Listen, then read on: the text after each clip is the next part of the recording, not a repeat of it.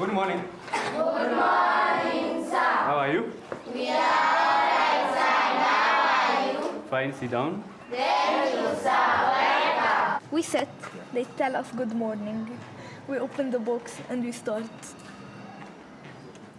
My hand would be really tired because in math, especially, we write like 20 pages of math. It's a lot. Just sit and write, sit and write, sit and read and sit and write.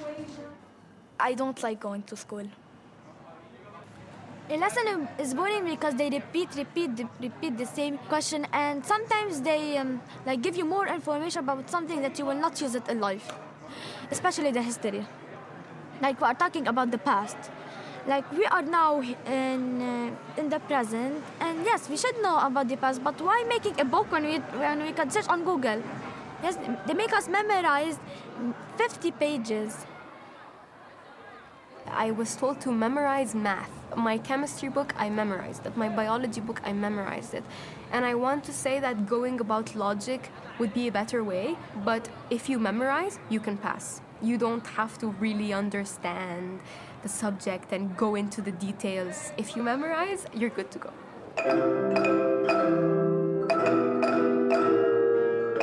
Hello and welcome to a brief HRP update with me, Nick Covington, Creative Director here at Human Restoration Project.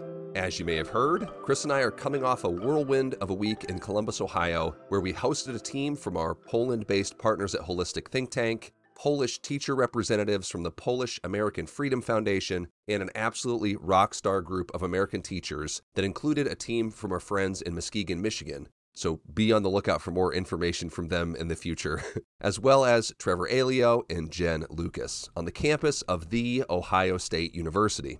The keynote of the conference was none other than former Finnish Minister of Education and the author of Finnish Lessons, Pasi Sahlberg, speaking not only to the need for systemic change, but the right kind of systemic change, rooted in cooperation, customized curriculum, holistic teaching and learning, trust-based professionalism, and where every school is a good school. This was also Holistic Think Tank's American debut, and what you heard in the introduction was an excerpt from a short documentary titled Good Day that they filmed in over half a dozen countries around the world in 2022. The documentary followed the lives of students in Kenya, Lebanon, Poland, the United States, Brazil, South Africa, and India to understand their experience of school. HRP participated in both the research study and the film project with the cooperation of Antonio Beeler, the founder of Abrome in Austin, Texas, both of which are featured prominently in the documentary. A YouTube search for Holistic Think Tank will lead you to the doc very easily, and I'll have a link in the show notes as well. We are also hosting a watch party in our Discord book club on March 21st at 5 p.m. Central. We hope you'll join us. The focus of the conference was on the launch of Holistic's Interdisciplinary Subject, or IDS, for which we developed an interdisciplinary curriculum based on Holistic's 10 standards of what schools ought to teach, which include how to confront themselves with challenges, how to function in relation to the world and nature, as well as one's own body, aesthetic and cultural awareness, and how to function in society. Chris and I presented our vision of an interdisciplinary curriculum, as did the other grantees from the Fab Foundation and the University of Sheffield. We at HRP are thrilled to announce that we will be working closely with Holistic and our friends, Drs. Ryan Bramley and Sabine Little of the University of Sheffield in the UK, on the next phase of the project. That is, working directly with teachers to test drive the IDS in schools and gather feedback for a more thorough and coherent rollout in 2024. Please change. Please change. Stop this thing of expectations too much. Understand. So much. One thing I would like to tell them is that understand that we are still kids. Through extensive research, Holistic Think Tank has diagnosed and confirmed universal challenges and shortcomings in teaching school subjects. There is universal energy and need for change that flows from the hearts of students, teachers, and educators in different parts of the world. our HTT research proved that the conditions are different all over the world, although the needs are universal. So let's prepare some tools that will help children address their needs and embrace them with the atmosphere and a place which is friendly, caring, and safe for them for their development. We want to concentrate on education as a system of shaping the personalities, giving kids a good start to their further adult life. It's about creating and shaping the social attitudes. It's about building our identity, our personality in the contact with others. Now, with the Holistic Think Tank Summit behind us, we've made available 6 of our IDS lessons as a pay-what-you-like resource, as are all of our materials, at humanrestorationproject.org/resources. Of course, you can also learn more about Holistic Think Tank and their vision for an interdisciplinary subject at holisticthinktank.com. Our other huge announcement is, of course, the keynote and learning track lineup for our upcoming fully virtual Conference to Restore Humanity, which takes place July 24th through 27th, 2023. The feedback we got from last summer's conference was incredible, and we've taken it to heart to provide an even better experience, community, and purpose as we will work together to break the doom loop.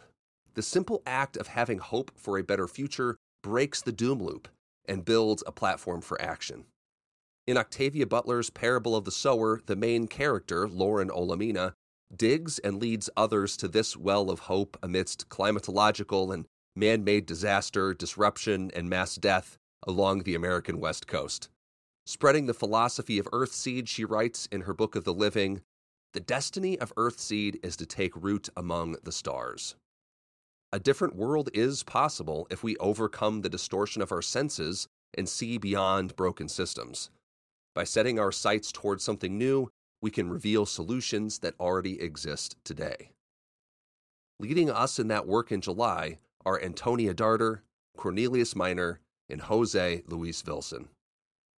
And these keynotes are flipped, meaning each day we will release a roughly 30-minute recorded keynote from the speaker before getting to spend a full hour in Q&A with them. We're also working to secure our 4th keynote, which we have tentatively lined up as a student activist group. Additionally, we'll offer 3 asynchronous tracks for you to engage with throughout the week: a green education to change the world, a new perspective on education through video game design, and a 3rd track to be determined. We'll also have live daily workshop events led by teacher teams and organizers to help us put the desire for change into practice. So please follow, if you don't already, our social media pretty much everywhere at HumResPro, and sign up for our newsletter for information and updates as our conference lineup grows. And you can learn more and grab early bird tickets right now at humanrestorationproject.org/conference. And as far as this podcast goes, I'll be back with a new episode on March 18th with the incredible Miss Elmi, at Miss H-E-L-M-I on Twitter, an elementary teacher in Canada whose work is rooted in joy, love, and liberation. Be sure to check out the work she is doing with the kids in her class, since you can truly feel the energy coming off the screen. I can't wait to share that conversation with all of you on the 18th. So here's to wishing all of our educator friends, listeners, colleagues, and supporters a wonderful, restful, and safe spring break this month. You deserve it. You've earned it. Take care.